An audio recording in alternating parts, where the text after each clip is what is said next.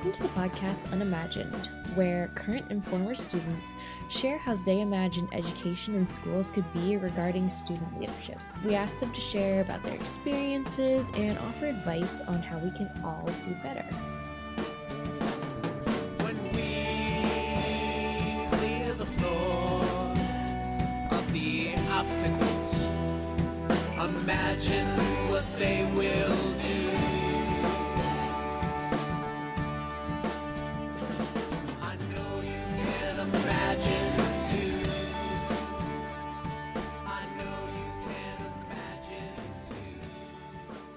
In this episode, Emma Trumbull was a student of mine in chemistry several years ago, talks to me about her experience working with professors and helping them develop their online platform. As we transition back to a pre COVID education, Emma shares her takeaways from supporting the professors at her college. She talks about how we gained so much insight into teaching practices during COVID and perhaps incorporating some of these strategies into what we were doing prior to COVID. Also, did you know that there is competitive jump roping team? I did not. I didn't know that was something Emma did since she was in second grade. What a fascinating interview with Emma. Welcome, Emma. I'm so grateful that you were able to fit this interview in with me. I am going to ask that we focus our interview on the leadership skill of respect. I thought that respect would be the best to address that you were in that position where you had respect from elders. And I think as we get to know you and what you're doing these days, this leadership role that you have found yourself in, respect is super important. As being your former teacher, I do remember having a lot of respect for you as a student. And so I'm curious to learn more. Okay. Could you tell us a little bit about your five character strengths from the VIA character survey? The five characteristics that I received were curiosity, creativity, bravery, love of learning, and leadership. A lot of them go hand in hand. If you think about curiosity and love of learning, creativity also is involved in that. You know, you have to want to learn new things and do new things if you want to keep learning forever. And then I think that comes with bravery and leadership as well, because learning isn't something that people are always expected to want to do. So I think the five of them kind of go hand in hand.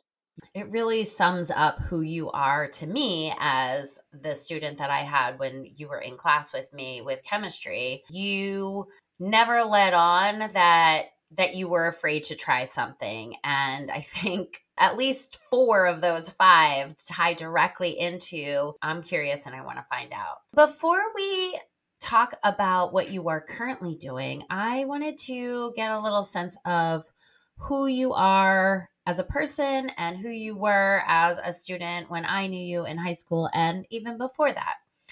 So, if you can talk a little bit about um, your experience with jump roping, I would love to learn more.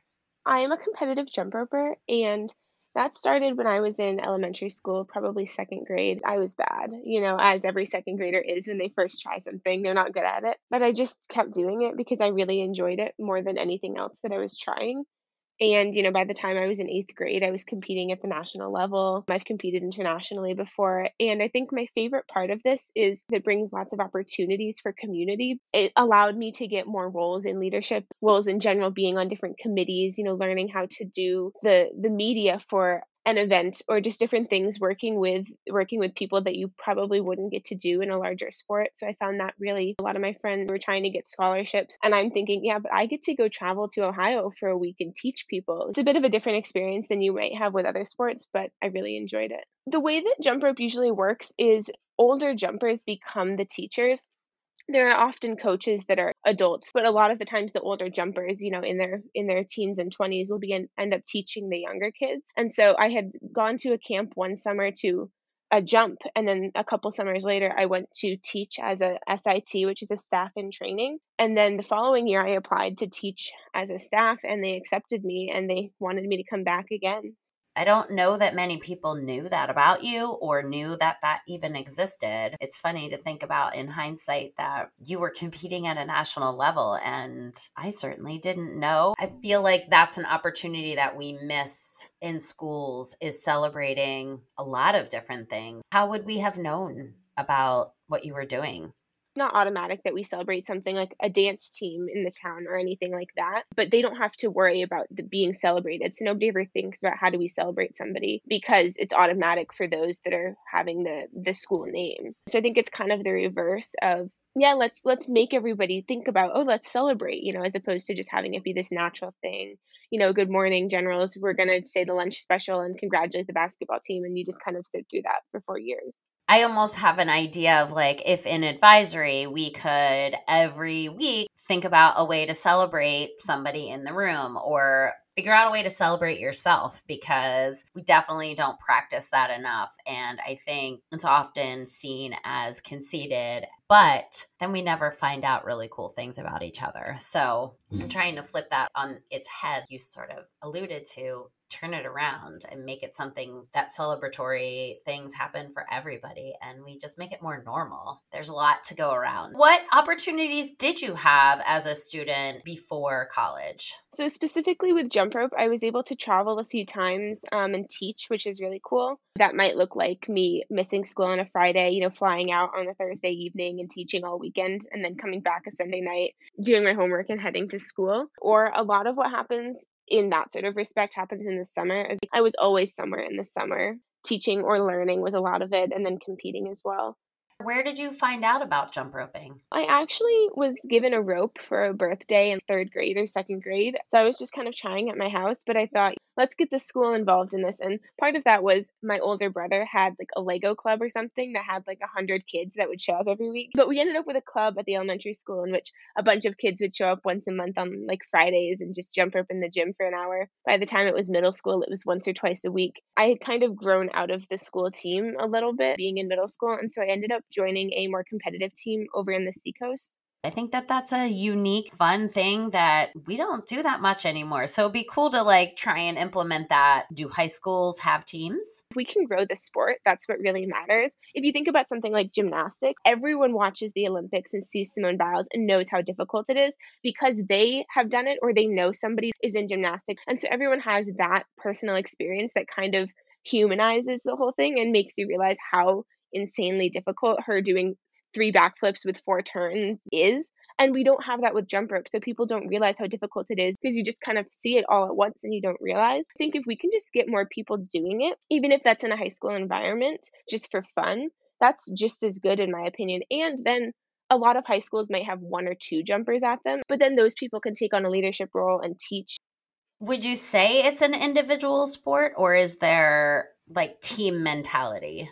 It's both. There are individual events and then there are double dutch events and those can range from three people four people five people. And so you are working in groups for about half the time. And we do freestyle and speed. So speed is kind of like track or swimming. It's how many jumps can you take in a given amount of time. And then freestyle is think a gymnastics sport routine. How many cool tricks can you do in a minute and 15 seconds that look good and are clean and go with your music. And so those are the two things we do. We do them singularly, we do them in groups. And then there's one larger event which is called Team Show. And that could be anywhere from 6 to 12 all the way up to 30 40 people um, and they're taking up a whole basketball court doing single rope things in sync that sounds really fun. Can you continue to compete in college and beyond? Usually, a lot of people compete until they're in their 20s. This is becoming more of a thing as more people are kind of sticking with it in college and university. I will keep competing because I enjoy it so much. I love teaching, I love competing, so I think I'll keep doing it until Let's shift now into your current opportunity that you have in college. Can you share specifically what you are doing with interested professors? My job is one that came immediately out of a COVID response. We needed something immediate to help professors learn technology. The way we describe it is that typically they're both the master of their content and their space, and then COVID hit. Now they don't master the space anymore. They're all on a computer. And for many of us, computers can be difficult and frustrating at best. And so, what we're here to do is both help them with technology, help them with pedagogy, and help them with the student's perspective to kind of bring us into 21st century education because that's what we're in. And we got thrown into it so quickly with the pandemic, and nobody really had the chance to process what 21st century education looks like. And so that's kind of what I do is I can teach them things with Microsoft Teams, Moodle, online quizzes, and that sort of thing. And then we can also just kind of talk through their syllabus with them. You know, what do you want to know about the student's perspective? I'm thinking about myself, wondering, let's say it's not COVID anymore, but I'm curious about maybe shifting the way I do business in my classroom. How would I go about talking to somebody? Like, what would be our process? I come to you, I say, Emma, I need some help. And you would say, okay, bring me your syllabus, bring me, how does the relationship get established? For my university, we have a website. It's an official program. So you'll sign up on the website and you'll put in your name and your email and any course codes you have. And then one of us will get paired with you. Sometimes it's a couple people in a group, sometimes it's singular. And you'll get paired with us and we'll usually set up a meeting, which we call a needs assessment. We have some questions which could look like how many students are you expecting in your class? Very general things, just so that we can get a grip on what is happening. And then on the other side, more interesting questions like what is the story of your course? Every course should have a story. Even if it's a chemistry class, what do you want your students to leave with aside from how to do basic, you know, chemistry. What is the story of your course here? And that can be really easy, but maybe straightforward for somebody who's like teaching an English class or something. What's the story of your course? Well, this is a course about Shakespeare, and they can find their story pretty easily. A calculus class or a chemistry class, it might be a bit more difficult to kind of figure out what, what am I trying to really impart on my students here? This is a, a hefty conversation between the two of us if the professors have any things that they want help with, you know, any specific softwares, I always like to take whatever they want to talk about first as well and then just ask a few questions to kind of spark the discussion on where should we go from here. So we're here for all faculty those that know technology like the back of their hand and those that are terrified of it and we can work with anyone in any spectrum of I love the idea of trying to think of what my story is because I think that's so key to being successful. And, and, like you said, easy is not the right word, but straightforward, that prompt is for me to sit back and reflect because it's not just about doing the mundane rote chemistry stuff. It's about that story. So now i'm i'm thinking about my story and then what do we do? So then we'll usually offer some introductory recommendations. These might be just suggestions that make the, the page more user friendly for the student. Maybe adding a picture so that the course looks inviting when they click on it, little things like that. And then from there, working on anything that the professor needs. Maybe we take a look at their syllabus and, you know, make recommendations based on, well, you know, giving a 40% final exam is, is a, but that can be really stressful for students. Maybe we make it two midterms and then a final instead of one midterm and a final, and those can all be brought down slightly in weight or maybe we offer students the option to do a term paper instead of a midterm if they like to write better than they like to do midterms. How can we make this class one that the students can build up to their final grade? Because if they can show you that they understand the material, that's all that should really matter. And so it's just all about working back and forth to come up with a class that works best for the professor and the student. So, where do you come up with these ideas of different types of assessments, different methods of assessment? It's a lot of collaboration and it's a lot of we do a lot of different pd with our university's consortium and so there's always lots of events going on and different professors explaining how they're going about their class and just different things that you can kind of take from different people. One of my favorites is a professor who said that when they're teaching neuropsychology, which is a very difficult subject, she will have her board or her, her iPad, if it's online, and be writing she's writing all of the content that the students need to know while she's teaching because if she cannot write it all down in the time that it takes her to explain it then her students won't be able to write it all down. And so she has to go through the same process that the students are going through or else it's unfair that she's expecting that much of the students. But it's the concept of do i think that i would be able to keep up with what i'm expecting my students to keep up? And all professors can look at that and kind of reflect as well it sounds like you have a pretty respectful faculty and a group of students working with your faculty because I love working collaboratively with your professors and asking them questions. And gosh, just even your first statement of saying, I want to listen to them first. I think that those are all really key aspects of being an effective leader. So, what drew you to this experience?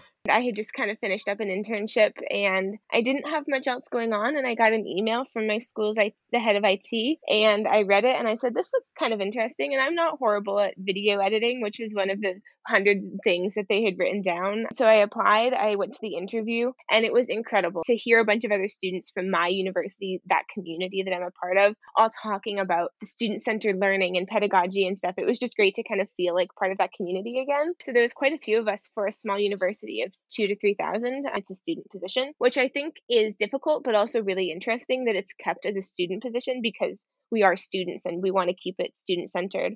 So right now I think there's about 6 of us and we're hoping to get a few more. But I think the most important thing no matter how many students that we have is that it never becomes transactional because I think that's when we lose the the personal experiences and personal relationships connections that we have. So I think as long as it never becomes transactional, I think that we're still doing our job. I'm just listening to you describe your role, and I'm like, oh, what school couldn't use a student group like that? I do think your professors took a risk, and I am so impressed with your school for developing and creating these opportunities for students because like this podcast i think we are missing a key voice in education those being impacted by it by what you guys are doing at your school you are empowering student voice and making a huge difference for the student population what unique experiences have you had that you can share from your position? I think I've had a lot of unique experiences. I kind of think the whole thing is unique in nature that I am getting to work with professors on on the same level. You know, we call it students as partners. Having students as partners, having students on the same level. We sign confidentiality agreements so that we can really be working with the professors like equals, which is a role that students don't often get to take, especially in education. So I think the whole thing is just unique in nature that I'm getting to work with professors looking at their syllabus before it's out saying, well, this is what I think as a student. The whole point of this is to gain a student's perspective. So I think the whole thing in nature is unique. I think the confidentiality allows for more willingness to open up. Wow, I'm thinking of how some of those professors are putting themselves way out there in their risk zone by working with you guys to grow so much by listening to student perspectives. I think we're very often teachers are very afraid of being told we've done something wrong rather than thinking of it as oh, here's an opportunity to make it better. Make it better, not wrong, not think back, think forward. We are doing some blog posts right now about some of the professors' experiences, and one we just put out was titled The Least Stressful Year I've Had in 10 Years. He decided to do a podcast for all of their content, and then they reflect, and then they go to class. Somewhere along the line, you know, adding that podcast in and adding this new format, and he's going to be doing this with all 15 of his courses that he teaches, this structure. And he's like, I have not gotten this much engagement. And I think COVID was a big part of why it worked as well. We caught the moment of insecurity in all of education. And and so my hope is that we can just keep going with this now that we've shown that it, it worked. We had some professors trying to do shakespeare in the park in covid because you can be distanced. Just all of the different things that you can do now that you wouldn't have been able to do otherwise. It's kind of flipping it on its tail of how can we go from here as opposed to how do we go from in person to online? And what is the most important thing in person that you would like to keep online? And now we're at the position of how can we go from online to in person? And what is the most important thing online that you want to keep going back to in person? Because there are a hundred things that you can keep online that are incredible, that are time saving. Emails, you know, if you can have a Q&A form at the top of your page where students can ask questions, if you can cultivate a, welcoming enough classroom environment, you can have other students answering the students' questions. Oh, when is the essay due? Oh, it's due next Thursday at 11 and then you don't even have to do the work anymore you know? Your email will be so much more empty. You won't be getting 100 emails from students. Or what if you have a submission box for an essay? Then you don't have to print them out. You won't get sick every year from touching all these students papers that they keep handing in to you. Uh, you can grade it right online. So it's just finding ways to use the technology that we have to save you time save you energy i think if we do a no stakes assessment in which you're just giving them the opportunity to practice every week those that want it can have it those that don't, that's fine. They don't have to do it. Those that want to wait and use it the week before the final exam, they can do that. And so if you give the students options for low stakes and no stakes assignments or assessments, then they can get that practice, they can get that feedback because it makes no sense to give them an exam on something that they have no response to whether they've done it right in the past. So it's really helpful to have your professor giving you content that you know this is kind of what it looks like on the exam. This is what I can expect from this professor. And I don't have to worry about doing amazing Okay, so this then leads me back to high school grading. What it sounds like you are referring to is homework and what we're now maybe sort of hovering on in calling a formative assessment. So, no stakes or low stakes. How does having homework and not be counted in high school, how does that help prepare students? I noticed that once homework didn't count anymore, nobody had the the drive to do it, which also brought those of us that probably would have done it anyway down. And so I think it's important to have a balance of practice, I think, versus homework.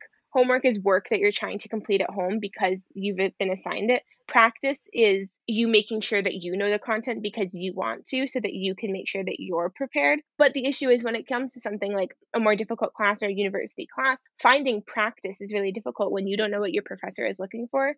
And each professor has their own unique way of evaluating. So I think you're right. I think putting more value on practice and homework, if it's not worth doing, then don't assign it. I have felt that when I sort of shifted away from counting homework. I mean, I was okay with doing that because if you didn't do the practice, you weren't going to be successful. And the practice was homework if you didn't finish the practice in the time that you were given to practice it. What are some struggles that you have encountered in this role? I think a big one is just the discrepancies in how how we see this process working between myself, coworkers, professors. But I think part of dealing with that is just realizing that we can kind of do this however we want. It's kind of a really open-ended book here which makes it so incredible and so kind of letting people utilize and work with the program in whatever capacity they like best or whatever capacity will help them the most, I think is the best way to keep this going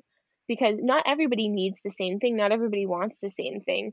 And so being able to accept that and kind of work with professors and be very flexible in in what you're doing. Some want to learn how to do things, some would rather you do it.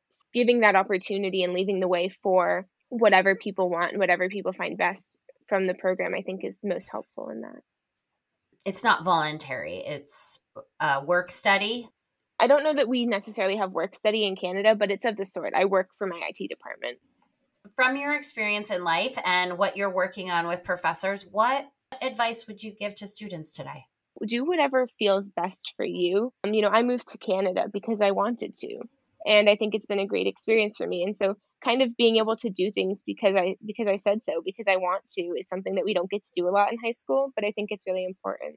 Um, you now get to give some advice to people like me, teachers. We are going into a school year that is going to feel more normal than last year, but what advice do you have for us?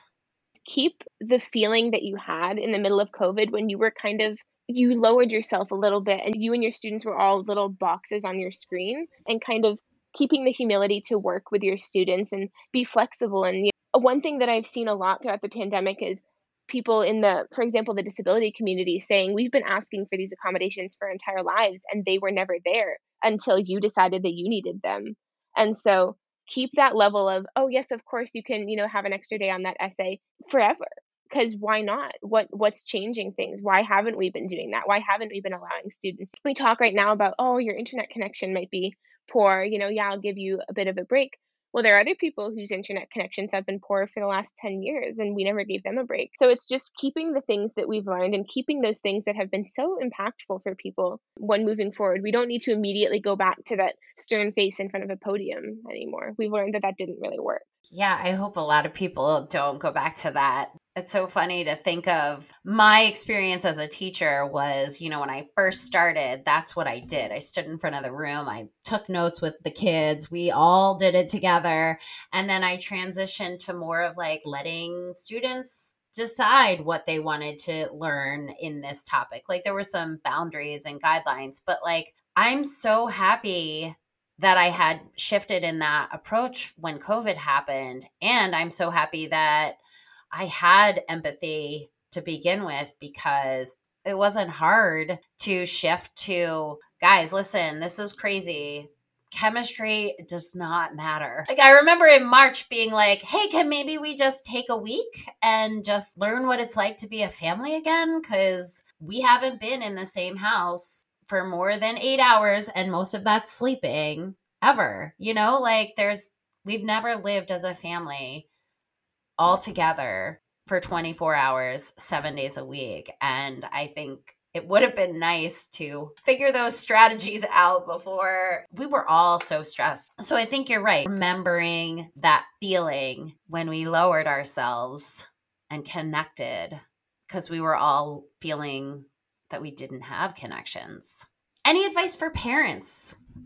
Let your kids do things. The thing that it gets me the most is when parents need to control their children's lives to the point that they never will grow up. And then they like move off to university and they have no idea what they're doing. When i moved off to university i had to get a bank account and i had to redo my life and i had to get a new social insurance number. And and you know these are things that you don't typically think about. But if your kid has been under your wing for so long that they don't even know how to order mcdonald's you know how are they go off and do things in the world? And that's what we need is people that are doing things I learned a lot talking with you, and hopefully, some others will hear. I hope more schools create this program that you guys have created because I know that as a teacher, I would love to get student perspective. And I think there's so much to be learned, especially with technology right now. We are getting further and further away as older educators in being in touch. And i i still want to be able to connect with kids and provide them chemistry content. I don't want to be i don't want to be stopped because of my fear of technology. And i think you guys do a really good job at sort of reducing that fear and building us up teaching well, thank you so much for your time. yes What I really liked about having this interview with Emma was how she so kindly shared ideas and has been so willing to help professors and teachers who are interested in improving their practices for the betterment of everyone the professors themselves, the students they teach, and the overall experience in those classes. Thank you for listening to another episode of Unimagined. If this episode spoke to you, like it. If you think someone else could use it, share it. Or if you know of a student who has a story to tell, connect them to us. You can find me on Twitter at lconnell20. The theme music for this podcast was written and produced from a former colleague of mine, Keith McClendon, who is also an educator at a vocational school in Massachusetts.